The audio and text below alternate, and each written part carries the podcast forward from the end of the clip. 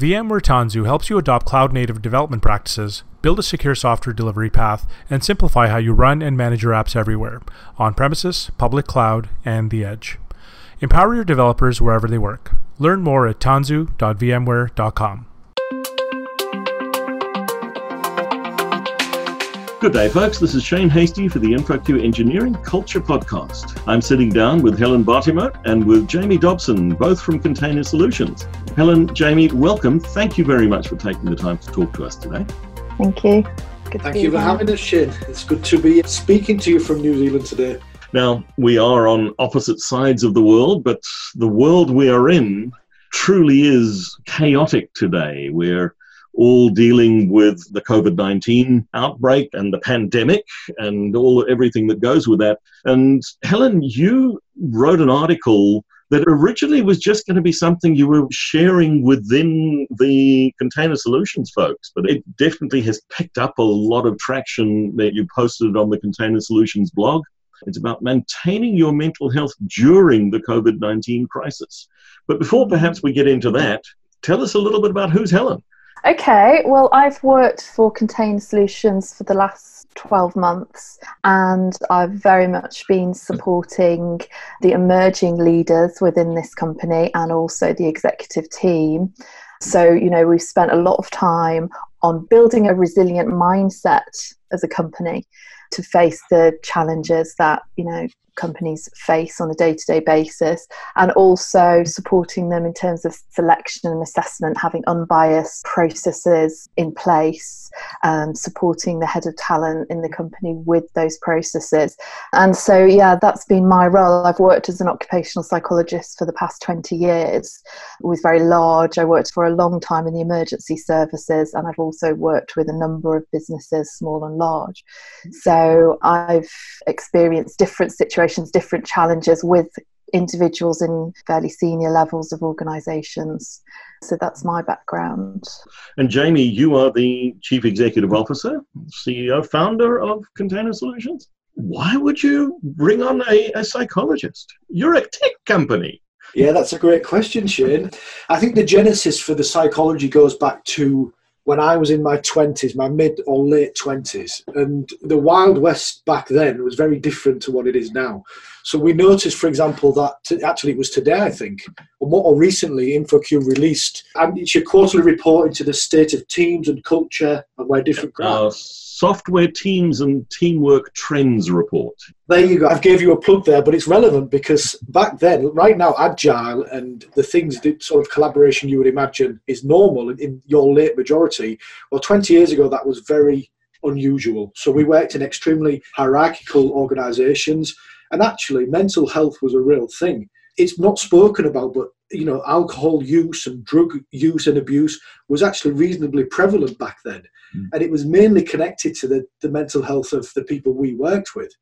And I just sort of remember thinking, if we had a psychologist working in our teams, what that would do to performance. So I came at it from a high performance perspective because that's my area of expertise. How do you create sustainable high performance? Mm-hmm. Now, fast forward about 15 years from there, and Pini and I, Pini's the other founder of CS, started to piece together how we wanted container solutions to look. And that was indeed based on giving people autonomy, freedom, the chance at work to be safe, to take risks. And actually, if you don't go beyond your stated intentions, you're basically just full of it. So, working backwards from those intentions, what structures do we need and what experts would we need in house? And so we've had psychologists working full time within Container Solutions since the beginning. And Helen is actually part of a team of three full time professional psychologists. So, what does an occupational psychologist do on a day to day basis in a company like Container Solutions? Like I said, you know, my emphasis has been um, supporting the head of talent with developing and ensuring we have a structured, unbiased selection process. So that might be the introduction of appropriate psychometric measures We use personality profiling in a structured way. So we've looked at the appropriate profiles for different roles and looking and developing competency based approaches to assessment, which is underpinned by having an actual behavioural framework. So we have, as a group, determined what is important, what behaviours do we expect to see in different roles, and how are we going to measure them from the very onset, from the point of selection before individuals have even started with the company.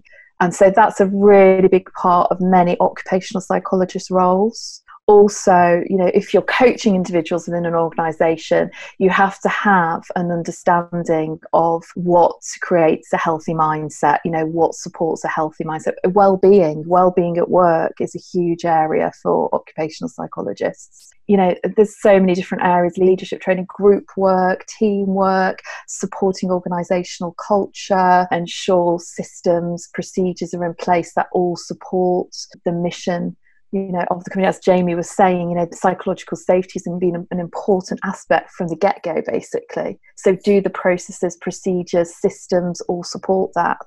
And you've got that explicit support from the top senior team as well to all of these processes. So, mm. yeah, and occupational psychology is very much based in terms of evidence. So, having empirical evidence to support what we're doing Mm-hmm. to support the terms that are being used, to support the systems that are being put in place, to support the measures that are being introduced. Mm.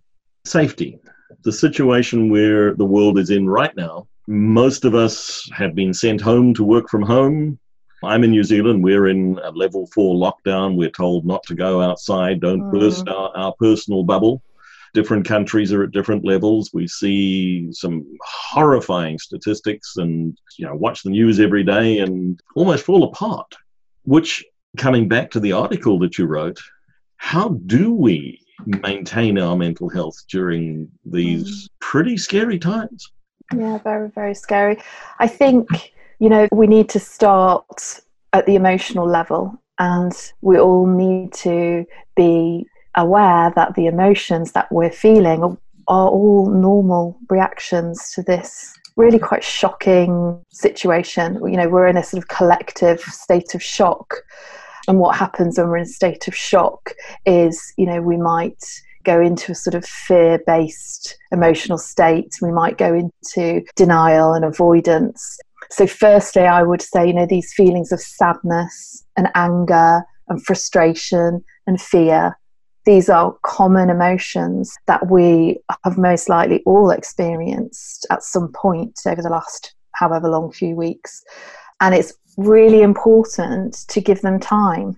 It's really important not to try and push them away and deny that they're being felt, even though you might want to. And it's a scary place to sit with these emotions. But actually, from a psychological well being perspective, it's really important to give them time and know that they will pass come back again and pass, you know, and, and give them time. And then this in turn will help make them less prominent, if that makes sense. So that would be my first absolute sort of foundation of advice is spend time and do not deny them do not try and push them away you know we are all in in that and it's our body's natural sort of protective mechanism has been triggered Mm-hmm. No, because there are some benefits to having a certain level of anxiety. There are these natural benefits because more likely to engage in health seeking behaviors, the washing of the hands, the adhering to the social distancing.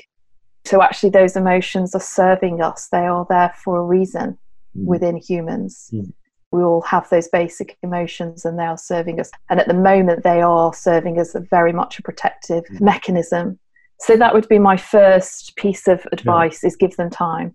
So just thinking for my own self, we went out for a walk this afternoon, keeping social distance. But if somebody came too close, I did feel fearful, moved out of the way on the path. It's not something one wants to feel. The other is myself. I've been working from home for three years, so that's easy. But I know a lot of people have been thrown into a circumstance where maybe there's a couple who don't normally work at home. Now they're sharing a dining room table because that's the only working space, and they've got mm. two kids running around. What we'll look at there is the behavioral response the actual changes. But I think before we go to that, so moving from the emotional level, it's then thinking about it from the cognitive perspective, you know, in terms of this feeling of losing control and it's much more prominent. Research has shown from previous virus outbreaks like the SARS that the response of feeling out of control is so much more than other significant, very stressful life events where we might feel out of control, you know, illness, divorce, whatever that is. But this one is that feeling of just, I'm overwhelmed, I'm just so out of control now. Even as you said, you know, you're used to working from home that feeling of being out of control for individuals who are used to being home based is probably still a prominent feature. Mm. So, what we're looking at is from a cognitive perspective. So, what can we try and do? Is firstly, always remember that we can control our response to this situation psychologically. We've always got a choice of how we respond psychologically whatever is going on around us, whatever.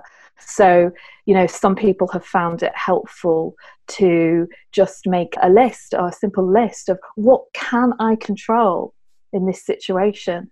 You know, and even if at first it feels like God, there's absolutely nothing, everything, I've got to share this space with my partner, I've got my children running around, I can't focus on it, I can't concentrate. Okay, putting that to one side, what can you control? Make a list and then you know make a list of the things you can't control at the moment. And just by doing that just by going through that process that will hopefully start to shift. And you'll probably find you're spending a lot more time on the things you can't control than the things you can. You might be drawn to the things you can't control in those moments of fear in those mm. moments of sadness. So i know within container solutions we have a culture and almost a policy of taking full ownership for everything. Mm. And in normal times, that would usually mean, let's say we made a mistake with a customer and something went wrong. Or let's say one of our potential new hires was a particularly obnoxious person. We are clearly not responsible for somebody being rude or silly or daft, but it doesn't mean we can't own our reaction to that. Why did it go like this? How did it happen? Is there anything to be learned, even though we're not necessarily to blame? And what COVID's actually done is brought that into sharp focus. So something we've been practicing for a few years is now all of a sudden being spoken about openly. What can we do today? What can we cook? What can we do to our hairs? Now, obviously, you can't see this on the podcast because the video won't be switched on, but you may notice, Shane, I've got a Wolverine haircut right now. and uh, that may seem silly, but yesterday on Slack, we were asking each other and I was trimming my hair because I can't get to the barbers, and my beard was very long. And I just put onto the Slack channel, what should I do with the beard? Leave it, shave it, or go Wolverine? And of course, all my colleagues, being rather playful, said, okay, you've got to try to cut a Wolverine into your beard. Now, you could say I haven't done a very good job, but even things as simple and silly as that do give you a sense of control. And philosophically, we've all been reflecting on the fact how much do we actually control anyway? Right? And so we may have felt a loss of control, but internally we are playing with the idea and talking about philosophical stuff that usually when we're dealing with Kubernetes and invoices is not something you'd usually talk about. One of the points that you put into your article was the, the concept of empathic responding. Could we maybe explore that a bit? Yes, so this is an interesting area to consider in times of crisis, in times of threat. And the research shows us that people will tend to respond in one of three ways, with some being more helpful than others. So we've found ourselves at times uh, engaging in wishful thinking. I wish this would just end, it'll blow over soon, it'll all be done by April you know some prominent figures in the media we might have seen might have been engaging in that sort of let's hope it's over by easter type scenario.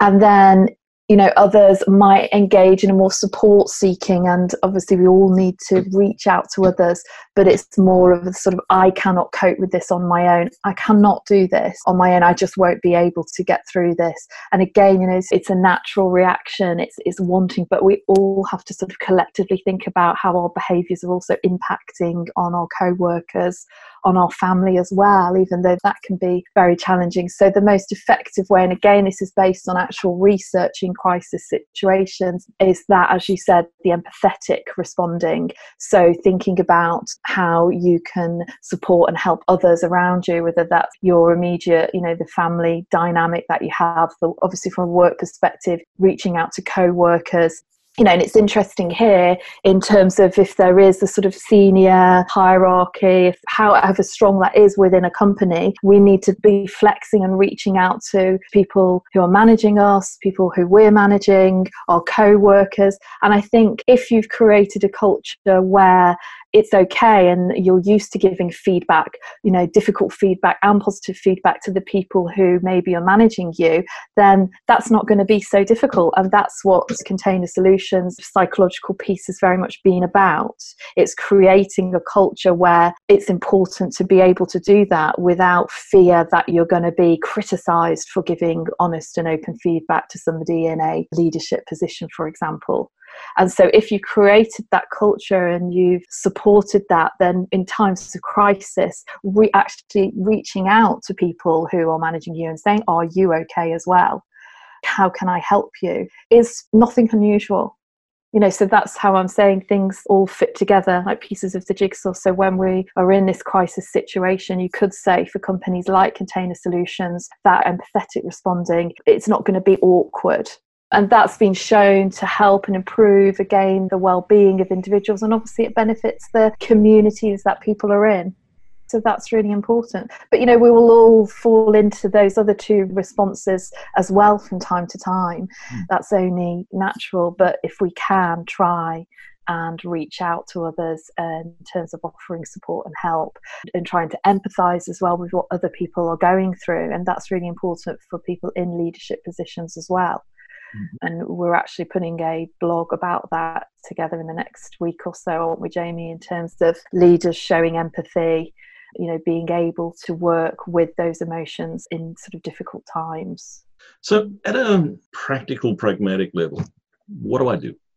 Right, so there's a lot around at the moment, isn't there, about these practical advice, a lot extremely useful. I mean, I would say again, focusing on the control what can you control within your home environment? Can you create space? If you can't create space, talk about boundaries, how to create boundaries obviously if you have outdoor space that's wonderful make the use of it if you don't use the daily exercise if you can still do that you know these are all practical. If you've got children it's mm-hmm. really important to acknowledge that you are not a homeschooler. You know just emphasizing this to people with families it takes months to prepare to be a homeschooler. We are not homeschoolers. We are parents we are carers. What we can do is ensure that it's okay for them to know if they want to be close to you if they walk in on a meeting that's okay we're working different times. A lot of us have guess, children at Container Solutions. I guess the most practical advice in your article is in the daily life section, isn't it? These are concrete, you know, number one, reach out. Number Point three in your article, take care in the morning. And you make mm. the interesting point that anxiety can be worse in the mornings. So to go outside, take a breath of fresh air, maybe jump into a hangout with your colleagues. Now, practically, how we've implemented that Shane is we have now a constantly running Google Hangout called the Break Room, where people can pop in all the time to discuss. Now, we did rename it last week to the Breakdown Room. That was a little bit of dark humour, and that's because the whole, I realise New Zealand is, the infection rates are probably just a little bit behind us in Europe, but we genuinely were shocked to our cause about two weeks ago. And most people at Container Solutions spent the first week doing exactly what Helen said they shouldn't do, which was probably drinking a bit too much wine, coming into the Google break room, drinking beers together. But it's very interesting to note that within the second week, people were cooking, sharing their cooking recipes. Our colleague James made a wooden bowl on his dad's lathe up in Yorkshire. So after the first week of sort of dark humour and panic, we finally started settling down into much more constructed things to do. And then, of course, Helen continues be mindful of your media, media consumption, maintain your daily routines, and of course, the, the, the classic avoid the excessive use of unhealthy coping, coping strategies such as drugs and alcohol. Yes, you know, these are practical suggestions, and I think using those alongside what I was talking about, giving time to the emotions that you're experiencing is important. And some people have found using some of the meditation, the mindfulness apps very useful because that gives your mind a break from processing all of this information around us. And I do think this media consumption piece is really important as well. Be mindful of where you're getting your information from mm. and how much you're actually consuming and be mindful of the impact that that's having on the people around you as well if you're in a household with an individual who has that news on 24 7 then it's important to have a conversation with how that might be impacting on you I think that's one of the important important mm-hmm. points. And as Jamie said, take care in the morning, and that's if you've established a good routine, you've established boundaries. Anxiety can be higher in the morning, so just try and embed that as a habit as soon as possible. The keeping to the routine is critical, and when you have other members in the house. There isn't the school routine anymore. You're trying to create that as well. And also think about what routines you've had previously that you can keep. So I was talking to somebody yesterday in a coaching session and he was used to cycling. We have a lot of people who cycle being based in Amsterdam, um, cycling to work, coming home, and he was really missing that. But actually, you know, there's no reason why you can't, for example, keep one of those, the morning cycle for the same length of time, but obviously going around the home, and that's his daily exercise. You know, as long as he's maintaining social distancing, he's just doing the one piece of exercise in the day. Do it in the morning, you know, when he would have done it before. So, you know, there's maybe little bits of the routine that you can keep. Obviously, we've all read about trying to make sure the sleep routine is kept and, you know, changing work clothes and all of those sorts of things are, are really are very helpful and you know it's just using that rational mind to think what can i do to keep these routines and establish the routines at the same time as you know making sure that you're trying to do some sort of exercise that you're trying to keep the diet that you're avoiding the excessive use of coping strategies such as alcohol. In times of crisis we go and reach for the things that are actually the most unhealthiest way to respond and you know, again, we've got to just be aware of how much we are reaching to those strategies as well. Lots of good advice, very practical stuff. Final point from either of you or both of you. I'd like to mention the team routines that we've created. So we haven't included them in the blog because this was about maintaining your personal mental health, but it's probably wise for us to create a follow up blog about what we're doing in terms of communication. So every morning now, I'm sending a small summary of the key events that have happened. So new business closed. Uh, we've actually had three people suffering from the coronavirus. And one of them actually was a New Zealander, just coincidentally. And he'd been very sick. And so obviously, we want to try to communicate every day how people are doing. Are they on the mend? What's happening in sales? Because as well as the anxiety of becoming sick, people have tremendously anxiety about losing their job. Because if businesses run out of money, then obviously we're in a tricky situation. So in the executive team, we do scenario analysis. We look at what happens if we lose all our revenue. Uh, what happens if we lose 10% of the revenue, but 20% of the people get sick? And then I can communicate those scenarios in real time as they unfold. And then every Friday we meet and we say, okay, we meet face to face. How are we doing? And, and you know, we are a group of 100 people, gives people a chance to ask questions and the overwhelming feedback has been this is very useful. It's extremely good of us to keep the team abreast of all what's happening. You know, obviously, I'm too young to remember the Second World War, but I try to imagine people hunkering down around the radio, listening to briefs every day about what was happening and also what was happening in their local city. And now we're all distributed, so it feels like I'm stuck in a radio station somewhere. I've got this stupid mic next to me and I've got my keyboard, and that's about it. We found those to be extremely helpful. Daily briefings on Slack with a weekly briefing as a hangout. We have not hidden anything. Where we've lost revenue, we've discussed it. Where we've seen potential cuts that need to be made, we've discussed them. We did state from the outset what our policy and strategy was. And that was basically number one, nobody will be made redundant at container solutions during the coronavirus. But number two, should we have to cut costs, they will be cut across the board with the high earners taking a bigger hit on their salaries. And it was not entirely conscious, but clearly what we are trying to say is we will get through this together. We will rise together, but we will also fall together. And I think, as Helen said, a lot of managers who don't understand their own value system are scared to make such bold statements. So they tend to be a little bit robotic. We will be fine, we are taking measures, which may put some shareholders' minds at ease, but it won't put your people's mind to ease. We think that's very important. Bold statements from and a bold direction, and then constant communication. And I'll be honest, one of the fine lines we've been trying to tread are being very deferential to the people who have died and deferential to the health workers who are really struggling now and the zero hour contract workers who are currently unemployed. But at the same time, telling jokes, because if you don't do that, you can't get through this. So we are treading some very fine lines now between, you know, talking about money because we don't want to go bankrupt, but without seeming to be grasping and self centered.